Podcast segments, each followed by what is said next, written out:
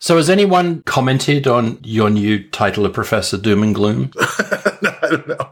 you think it's going to be sticky? I'm donning the mantle, wearing it proudly. Donning the mantle, singing the song. yes. Welcome to Twill, the Week in Health Law, the fatal self-driving podcast of record for the discussion of health law and policy. We're recording this episode on March 21st, 2018. I'm Nicholas Terry, a law professor at Indiana University McKinney School of Law in Indianapolis, joined by my co-host who has yet to arbitrate with a porn star and is called Frank Pasquale, a law professor at the University of Maryland School of Law in Baltimore, Maryland. This week, we greet Philip Rocco, an assistant professor in the Department of Political Science at Marquette University. Professor Rocco's research examines the consequences of institutional fragmentation for the development of public policy, with a focus on the politics of health reform in the United States. He teaches courses on American politics and the policy making process. He's co authored a book on federalism and the implementation of the Affordable Care Act called Obamacare Wars, and his research has appeared in JAMA, Publius, the Journal of Public Policy, Public Administrative Review, the Journal of Health Policy, Politics, and Law. He won the William Anderson Prize for his dissertation,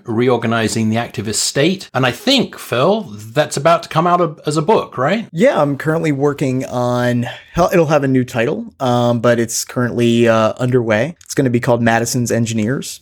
Sounds great, and welcome to the pod. So, uh, just before we begin in earnest our conversation with Phil, a couple of updates on issues that we've discussed many times on the pod before. Um, first, the attempts to stabilize the ACA exchange markets. Uh, this issue dates back to October of last year, or is it even earlier, with the Lamar Alexander Patty Murray bipartisan approach?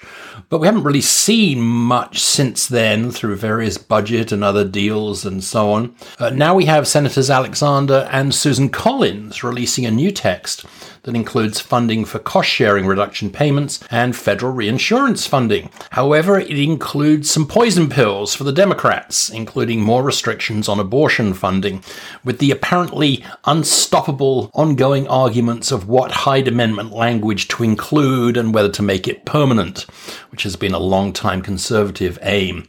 So at the moment, it looks like these ACA provisions at least have stalled. Whether this will be fatal or not, I guess we'll see when we have the uh, the next major shutdown crisis or something uh, coming over the next uh, week or so. Second, we've had a couple of great episodes lately discussing Section 1115 demonstration programs approved by President Trump's CMS. Thanks so much to Nicole Huberfeld and Heather Howard for starring in those episodes. This week, I think some useful follow up, particularly for those of us in Indiana. There's a tremendous analysis of the Obama approved Indiana Indiana plan by some Kaiser Foundation researchers. They report that a staggering 55% of those eligible to pay premiums under the Indiana waiver, which we called HIP 2.0, either never did pay premiums or made some payments and then stopped. Now, what were the consequences of that? Well, under the Indiana plan as it was, this caused them to be moved down into a tier with fewer benefits, or for some cohorts um, above 100 100% FPL, they never received coverage at all, or if they missed a payment, were later locked out. The key finding of the analysis, at least in my opinion, are quote, the top two reasons cited by people who never enrolled in or lost coverage were affordability and confusion about the payment process. So I think, Frank, very much as we discussed in those recent episodes, as Trump's CMS allows increases in premiums, more administrative hoops, work requirements, which themselves create more administrative hoops, and goodness knows what they'll think of next. I don't know, proficiency in juggling or something.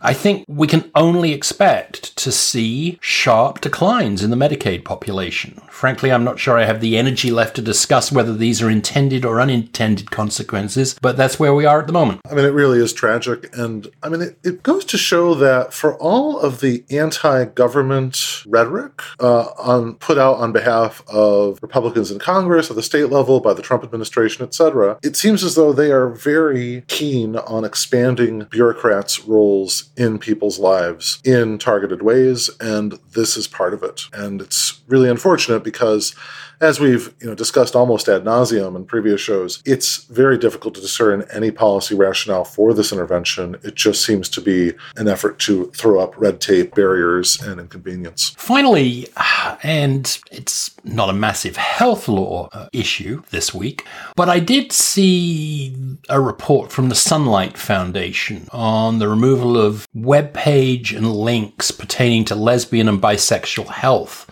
from HHS's Office of Women's Health website. And I was thinking about that and non discrimination and public health, and it made me just want to say I do hope you've all put in your orders for Last Week Tonight with John Oliver's new children's book about rabbits, love, and human rights. It's called A Day in the Life of Marlon Bundo, and profits go to the Trevor Project and AIDS United. And it also sends an important message to our country's current stink bug.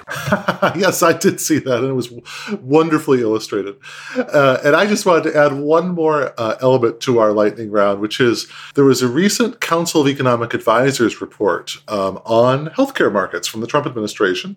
And you may wonder, you know, what's their angle? What is the, the end point? What's, what are they trying to maximize? And the title of the report is The Profitability of Health Insurance Companies. And it has good news. Um, essentially, the uh, Council of Economics Advisors for the Trump administration are touting the fact that there's big profits for health insurers, and it looks like, thanks to recent tax reform, those profits are going to get even bigger. So I think now we're starting to discern where what are the real endpoints uh, for the health policy here, and I think we can look forward to higher stock prices, higher bonuses for CEOs, and overall higher profitability. And I would not be surprised if the uh, next step might be to relax or to find ways of uh, avoiding or suspending uh, medical loss ratio requirements. I, I wonder when that will come onto the policy agenda, but it certainly would seem to be part of the vision of the CEA report. Well, Phil, if we may turn to you and some of your voluminous work, a couple of pieces that uh, I had the opportunity to read that sort of have a, a data kind of spin to them. And the first is a, a JAMA piece um, on Medicaid managed care with the question Can states meet the data challenges? Isn't that one of those titles? If you put a question mark in a title,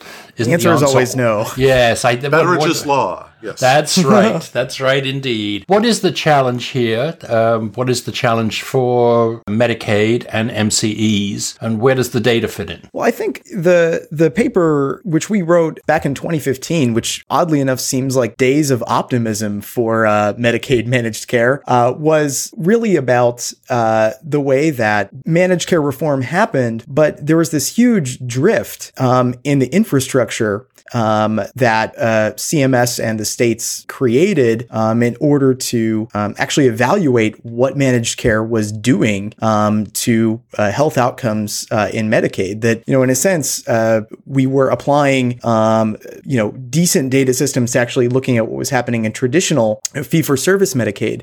But there were a variety of reasons why uh, states were slow to develop uh, data systems for actually monitoring and managing what was going on um, inside um, uh, uh, managed care. That uh, in some cases, uh, MCOs uh, just didn't have the resources and kind of failed to develop the resources for actually making data submissions to state governments. There wasn't necessarily a lot of funding or interest within state governments for developing those data systems. And, you know, by the sort of end of 2015, only about half of the states that had comprehensive managed care programs even reported encounter data on managed care at all, which meant that if you wanted to know what the effect of managed care was, um, if you couldn't maybe infer it, uh, on things like healthcare access, quality, and affordability, um, it was really difficult to know. And it's important because, you know, 70, 74% of Medicaid enrollees are, uh, I think maybe even more now, are enrolled in MCOs. And, you know, states are experimenting with uh, doing more sort of managed care all the time. Um, but the infrastructure that we developed to actually learn about what was going on inside that, if you want to think about it, nationwide policy experiment, not really an experiment, you know, a trend in national policy, um, we didn't really develop it.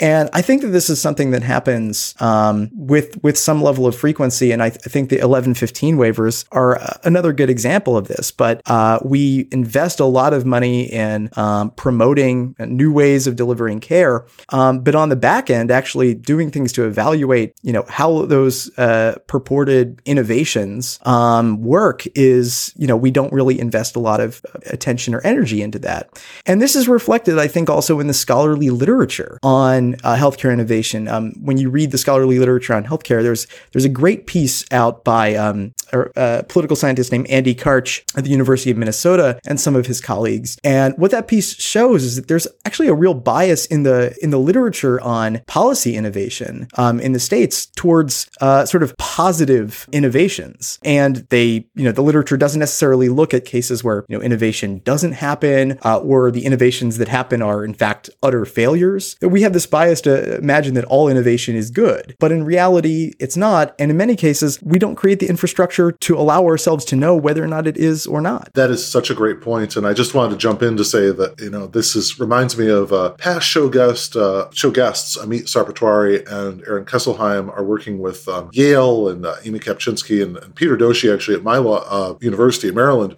to try to reconstruct systematically a lot of the drug literature that's out there because or the drug the clinical uh, trials that have not been reported or have been only partially reported, and it is just such a recurring theme in healthcare that there is a highly curated and in many ways potentially biased literature out there with respect to innovation. And I, I think it's it's great that you're particularly focusing on the managed care organizations here because there is such hype about the ability of the private sector to streamline and to do things better.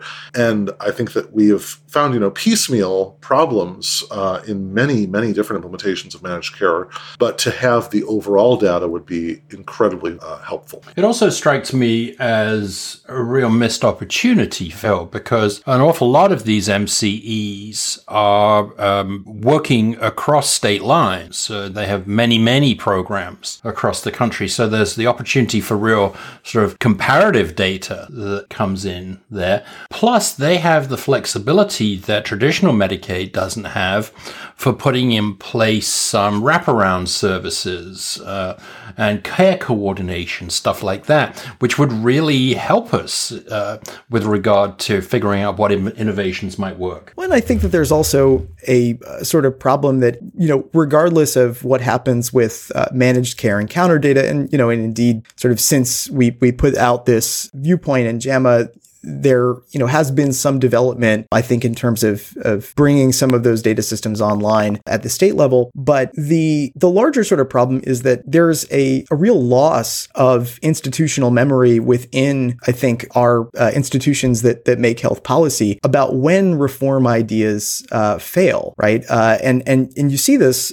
uh, in that there are states continuing to push ahead with uh, sort of managed long-term services and supports uh, reforms, but there are also really good uh, pieces of evidence in the past where uh, those reforms have failed. And I think the thing that's really interesting is we don't create um, in um, our sort of regulatory uh, frameworks for for doing policy experimentation um, in, in Medicaid or elsewhere, we don't really create moments where uh, people who are implementing new policies actually are forced to reconsider um, or, in a sense, do a do a, a, sort of systematic literature review. Right, what happened uh, in, in, the past uh, with these reforms, and um, it I, I think it, it, it's a real recipe for sort of making the same mistakes um, again and again. Yes, that makes a lot of sense. And now to move from the medical literature, uh, you published the last article in JAMA, to the political science literature uh, with your article on this very similar topic, um, the emergence of all payer claims databases. Um, I just wanted to introduce the topic to our listeners through the way we've discussed it before, which was the context of the ERISA case, uh, Liberty Mutual versus Gobeille, where there was a uh, insurers were contesting the ability of states to demand all payer claims database databases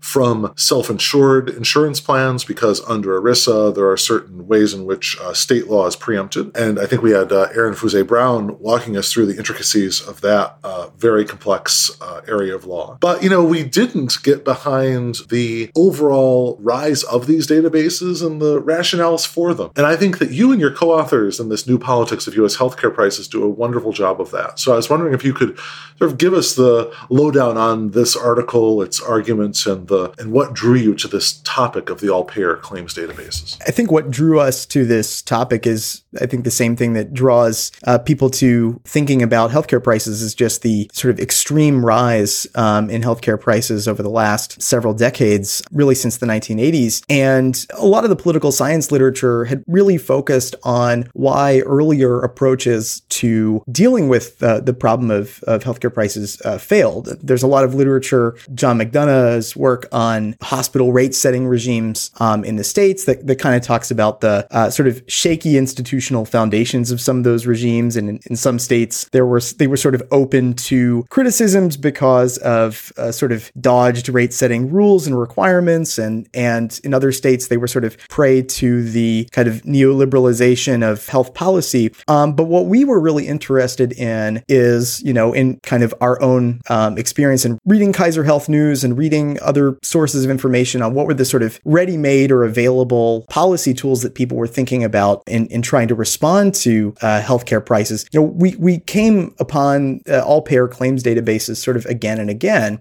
And we're sort of interested in why uh, were sort of the major uh, sort of entrepreneurs that were interested in reform um, at the state level, why were they so focused on claims databases? And, you know, one thing that we sort of discovered, I think, in the course of doing some of this historical work, is sort of began to draw on a concept by the sociologist of science, Susan Leigh Star, who talks about the idea of boundary objects, right? The idea that in situations where you have pieces of information or concepts that can can be interpreted or used by different, sometimes very different uh, communities or actors in different ways, the same object is sort of means different things to different people. And we realized that databases were really functioning functioning at the state level like a sort of boundary object. That initially, in the early 1990s, the idea that transparency was going to sort of lead to better prices and, and sort of prudent purchasing and things like that really came out of the market era, right? That the idea that to have properly functioning markets, you needed to provide consumers and purchasers with better information. And so what happened though is that, you know, you had these initial experiments where states like uh, Pennsylvania you know, developed these kind of lists of of common prices for services. But the coalition for data actually changed, I think, in the early uh, 2000s. And what we began to see is that the database became something that could be sold to different coalition partners on a very different basis, not necessarily just dealing with prices or offering data as a kind of alternative uh, to regulation. But in some cases, the presence of these databases became something the group saw as a precursor uh, to regulation and uh, was sold to other groups uh, or other actors sort of at the state level, for instance, state public health agencies, really as a way of monitoring population health through things like claims data. And so what we saw is that sort of despite the fact that there's no real evidence that transparency itself has any relationship to improving or lowering prices or making markets more competitive or dynamic, what it does is it offers coalitions, sort of broad coalitions, this way of uh, pushing reform forward. And, and I saw this reflected actually recently. Um, last week, Oregon uh, state legislature passed this big piece of drug price uh, transparency legislation. There was an interview with the sponsor who said that, you know, what he really wanted to do was pass a more aggressive bill that, you know, included some mandated rebates and, and caps caps on, um,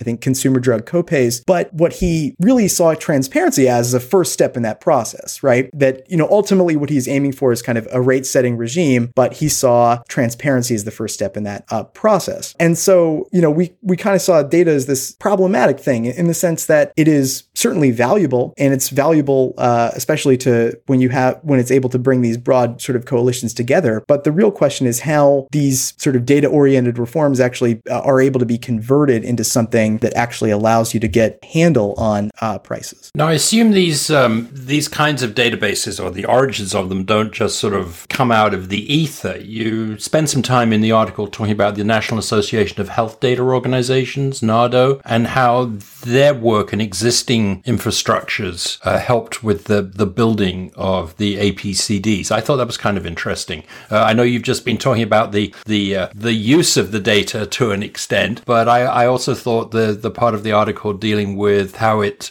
originated was fascinating. Yeah, I mean, I, I think the the really interesting thing is that when some of these state level reformers uh, who were interested in creating all payer claims databases, know, when they kind of began their work, they really had this existing infrastructure that they were developing and and drawing on. Um, and I think that uh, organization uh, like NAHDO and NAHDO in particular had this kind of commanding knowledge, not just of how to push pieces of transparency legislation through state legislatures. They had become really, um, I think, talented at uh, building coalitions and addressing concerns that legislators had. But they also had a really intuitive sense uh, of two things. First, um, where were the places in state law that you could leverage uh, to build some of these databases, right? What what pieces of state statutes kind of already existed uh, that you could kind of cobble together and kind of bring data together in the same place? But the other thing that they had a really intuitive sense of was some of the technology that was uh, necessary to actually put these databases together. And there's also really good examples of uh, where NAHDO is kind of allowing uh, states to kind of share capacity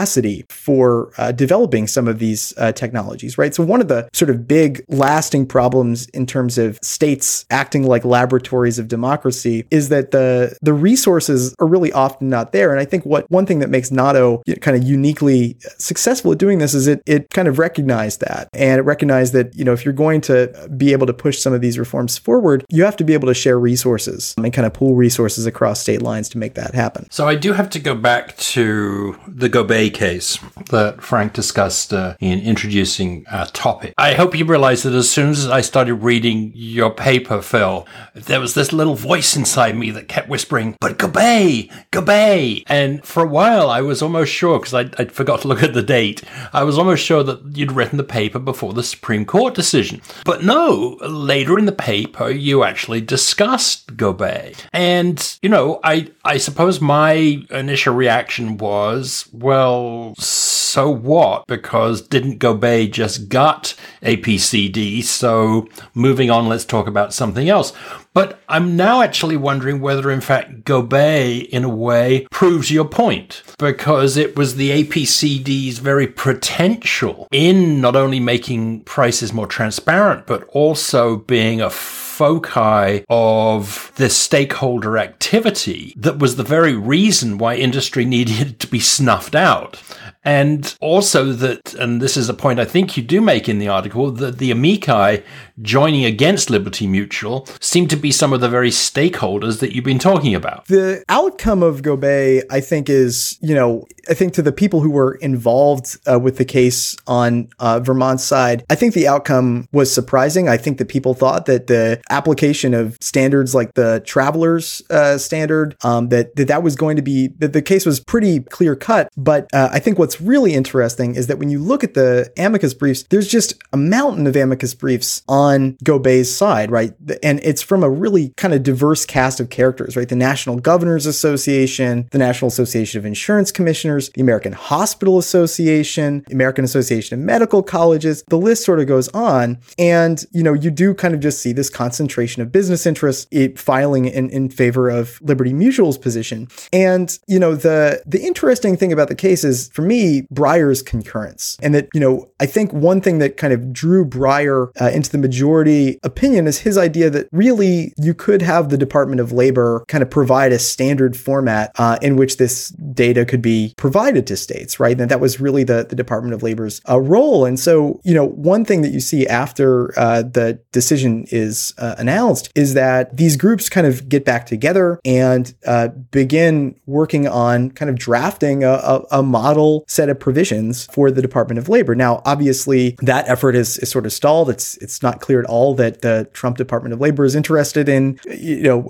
advancing that uh, sort of uh, policy uh, agenda. But I think what's interesting is that one one indicator of the kind of strength of a coalition is what happens when they suffer policy failures, right? Or what happens when they when they suffer losses. And I think what struck us, and we were writing the paper because indeed we were writing it before Gobeille even uh, got to the Supreme Court, uh, and then ultimately in the process in the review process, right, Gobeille occurred, and so we had to take that into consideration. But one thing that really struck us is even when this sort of coalition suffered a loss, they were able to regroup. Um, and I think the story of APCDs is not, you know, finished uh, being written simply uh, because of Gobeille, but I do think that there there was this kind of important um, setback, and indeed, you know, the court was the venue that uh, employers had to take the challenge to. I, I, don't think that they were convinced they could have won uh, in the state legislature, and that is one indication that this coalition uh, had some teeth. I want us to turn to a third article, um, continuing the theme of state federal policy agenda setting and uh, inclusion of various political constituencies, and that's your article also in the Journal of Health Politics, Policy, and Law on the comments that were received during the Medicaid waiver processes or during certain Medicaid waiver processes.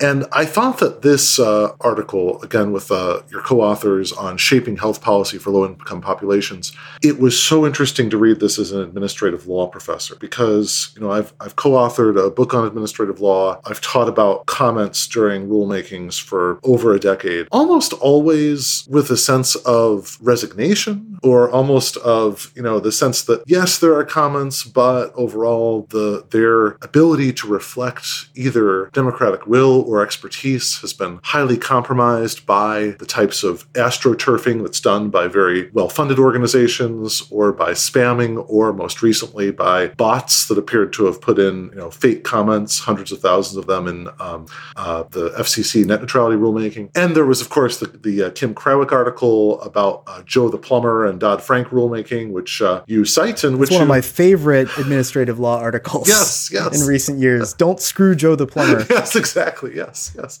P L U M M E R, of course. Um, and so, so, but but then you cite it, and and you give some reasons to hope for hope that that's not actually the case. That in fact there are real citizens commenting, and not only are there real citizens commenting, but also they are making very important substantive points. And so, I was wondering if you could describe, you know, how you got the idea to look into this process, why this process in particular, and whether you were surprised by these results or not. Right. So um, I think the the impetus for for studying this this waiver process was that the ACA, you know, made a lot of important changes, obviously, to sort of substantive uh, policy, and, and, people, of course, focus a lot of their attention on that. But I think what what is, easy to forget um, is that uh, the ACA also required some changes in the process uh, by which people participate in um, waivers. There were there had been prior to the ACA no opportunity for notice and comment on Section 1115 uh, waivers. Um, but what the ACA did was it required um, HHS to uh, promulgate uh, regs that um, uh, provided opportunities for the public to comment on the approval process.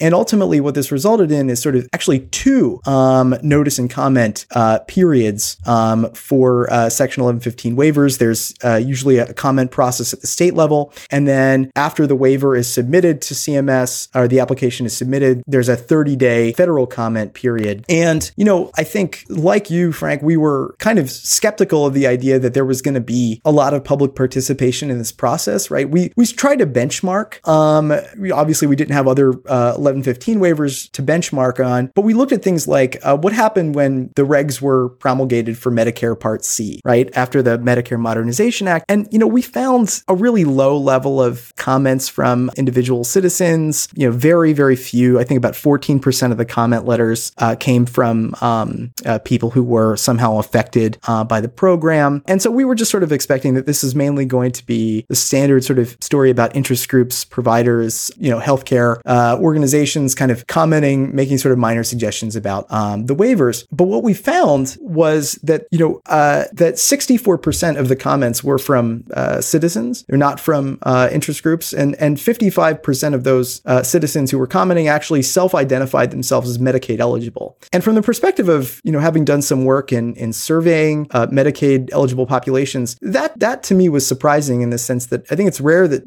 that that people know uh, they're necessarily eligible for Medicaid. It's called different things in different states, but you know we we saw this kind of high level of uh, public participation from people who said that they were uh, Medicaid eligible. The other thing that we were really interested in is that citizens who were commenting on the waivers actually knew specific provisions that were in them. Um, that you had 68% uh, of the uh, citizens who were uh, responding and 75% of those me- Medicaid eligible um, citizens reported opposing um, the waivers. And when they did that, they also mentioned specific provisions that they opposed. That of those comments that uh, oppose the waivers, you know, uh, a substantial majority of them mentioned the work requirements. Uh, they mentioned cost sharing. They mentioned the lack of uh, non-emergency uh, transportation. And so, you know, we this was, I think, from the perspective of people who are usually pretty dour about, you know, does the public participate in, in notice and comment? Um, this was actually really uh, surprising. And again, this is coming during the Obama administration. We looked at five states: Arkansas, Indiana, Iowa, Michigan, and Pennsylvania that were the first to obtain um, approval for Medicaid expansion uh, waivers via 1115.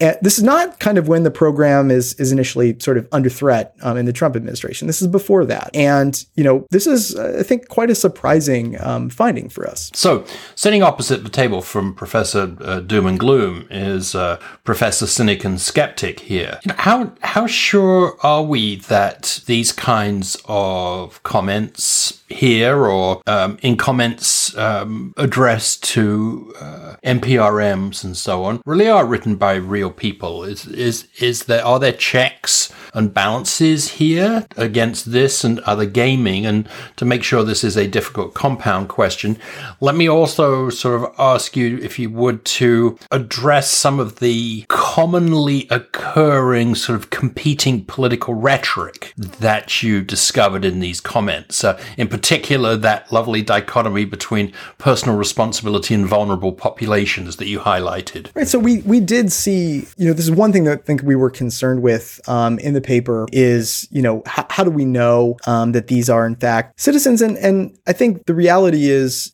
it's it can be difficult to know for sure. And I think this is one kind of challenge in the regulatory process and uh, since the development of, of regulations.gov that the the cost of submitting these kinds of things, uh, these kinds of comments are are quite low. Um, and you know, as I think we saw with the um, uh, the case of uh, the FCC, right? It's certainly the case there can be uh, manipulation. I think what made us feel more confident about this particular case is that this is a fairly new waiver program. It was, in our mind, a lot of these decisions were fairly low uh, in terms of uh, salience, and there's a sort of eyeball uh, check that we were sort of able to do, which is that you know people were in some cases providing their names and, and phone numbers and addresses, right? And so you know, we we got a strong sense from from actually doing the research that these were in fact real, live human uh, beings, kind of providing this information. You know, one one aspect of public participation is it's it's of course not always the case that people are learning about these uh, waivers uh, on their own, and you know, naturally, organizations, uh, political uh, organizations, are, are, providing people who you know might be Medicaid eligible uh, with information about their you know the ability they have to participate in these kinds of processes. Uh, but that's fairly consistent with, I think, the way that individuals get mobilized into other forms of political participation, right? Members of the AARP learning about what proposed changes to Medicare or Social Security are on the docket, and uh, AARP kind of providing individuals with information about, um, you know, how to contact their their member of Congress. And so, uh, in this in this particular situation, I think it's probably the case that there were uh, groups out there that were uh, providing this kind of information to citizens, and and that might be why you see some of the rhetoric, um, especially on the side of vulnerable populations, um, why some of that rhetoric might have emerged. Um, I think where you see the rhetoric on, on personal responsibility, this is something we're, I think, kind of continuously interested in studying uh, with the proposal of uh, waivers with additional sort of work requirements in them um, in the last uh, year or two. I think that rhetoric is still there. I haven't looked at the uh, comments on Kentucky's waiver, uh, for instance, but I think it's worth noting that Kentucky's, the, the number of Kentucky's comments that were received received on that waiver uh, was astounding. Kentucky, that waiver uh, in the federal comment process says nothing about the states, uh, but uh, CMS received, I think, about 2,000 comments uh, in 2016, and now they actually extended the the comment period. Now I think it's about up to to 3,000. Um, and so for for folks that are interested in this, this is totally worth um, looking at. But what do those comments say? To what extent are they talking about um, work requirements in the in the um, vein of personal responsibility um, and so forth? I think that that's still a sort of live question. All right, and now I think we have our last question, which is a bit ironic because it may uh, it touches on something that I think was a conversation we had on Twitter, Phil, or sort of exchanges about the nature of evidence in healthcare policymaking. So it was sort of the beginning of uh, of what has turned out to be a really great conversation, and that is this question of um, evidence based policy in healthcare. We've all heard the great dichotomy about policy based evidence versus evidence based policy. Um, we've heard about from the Congressional uh, Commission on Evidence Based Policy the idea of data as being at the core of good healthcare decision making has been a real staple of, I'd say, the technocratic health policy establishment for at least the past couple decades. On the other hand, we've had a few um, dissonant notes there, one being from our past show guest, uh, Deborah Stone, who um, wrote some very interesting uh, pieces questioning the politicization. And other problems with ostensibly the data uh, rhetoric. And I was wondering if you had any thoughts. You know, I mean, you've certainly written some fascinating uh, pieces about the nature of knowledge in policymaking and how both the knowledge and insights of experts and citizens gets translated into the policymaking process. But do you have some cautionary notes about the call for more data or the insistence upon more data from different authorities? It's it's interesting to me that data and evidence have this kind of long-lasting political allure, right? Even though we're in this sort of age of alternative facts and and you can read any number of headlines that, you know, suggest oh, Americans don't care about facts anymore. But you know, we still live in a society where higher education is is fairly uh, prevalent. People learn how to question political decisions uh, in some cases with the at least the the patina of uh, some sort of evidentiary basis. I mean, data and evidence are this kind of rhetorical way that you can call people out, right? And I, I think that uh, as a result, it's not always the case that you know data, more data and evidence sort of solve um, you know political uh, problems, right? Uh, better evidence is is not necessarily a substitute for better politics, and I think there are you know some really good examples of this recently. The Oregon Medicaid experiment. Uh, uh, the Rand Corporation's review of gun control research, um, you know, any number of uh, recent studies on on opioids that that um, actually there's a there's a weird thing which is like the better the study that you have, the more detailed, the more fine grained, the more honest it is about reporting its limitations and uncertainties, um, the more opportunities that you have for a sort of political Rashomon um, to happen. Um, that uh, it creates this like surface area for political contestation. I think the political Rashomon is a fascinating one one. And I mean, I, I was posting uh, a few weeks ago about how the work requirements were all being introduced by um, CMS as being subject to um, further analysis, evaluation, that it was all supposed to be evidence driven, et cetera. And the question I had was, well, you know, you could just have endless experiments, right? I mean, you could say, oh, well, well, that one didn't work, but now we're going to try to, instead of work requirements, we'll make volunteering requirements. Oh, we'll try that for five years. Oh, that didn't work. Well, now let's try a whole other set of things. And I think that, you know, there's a way in which um, the evidence based policymaking can be weaponized by the cynical. I think that's very critical. And I think your point about the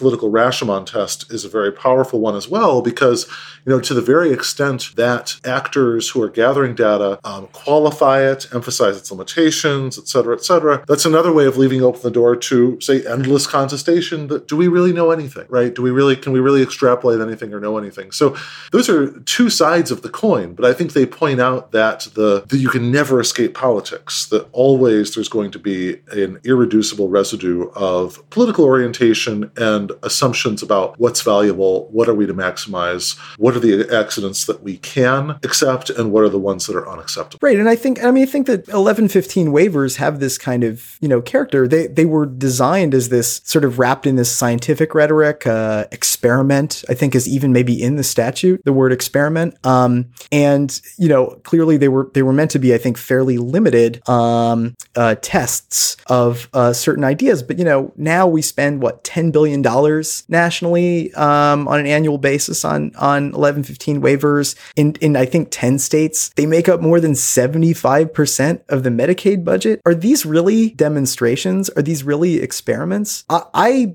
tend to think that they are uh, a safety valve that allows states to make policy changes that either you know wouldn't be um, political uh, feasibly at the national level or wouldn't be feasible at the state level if you had to go through the legislative process. Right. So the fact that our legislative process is more or less, you know, I think I can be frank about this, broken. Congress can't make policy except maybe, you know, big tax cuts. You know, I think that narrowly sort of attending, well, what are the specific requirements on on what kind of hypotheses you have to pre-register, what kind of methods you have to use. I mean, I think all of that is important and, you know, I'm I'm all for, you know, good data in in decision making. Um, but we shouldn't pretend that the big problem is that we're not, you know, using RCTs. Right? The big problem is that Congress can't make effective policy, and now CMS is pushing Section 1115, I think, to the brink of what Congress meant when they wrote it. And uh, in my uh, professional opinion, I, I think that they've gone over it with work requirements. I think it's very, very hard to point to the the code and, and see where that is uh, a feasible interpretation of, of the statute. Is your point then, Phil, that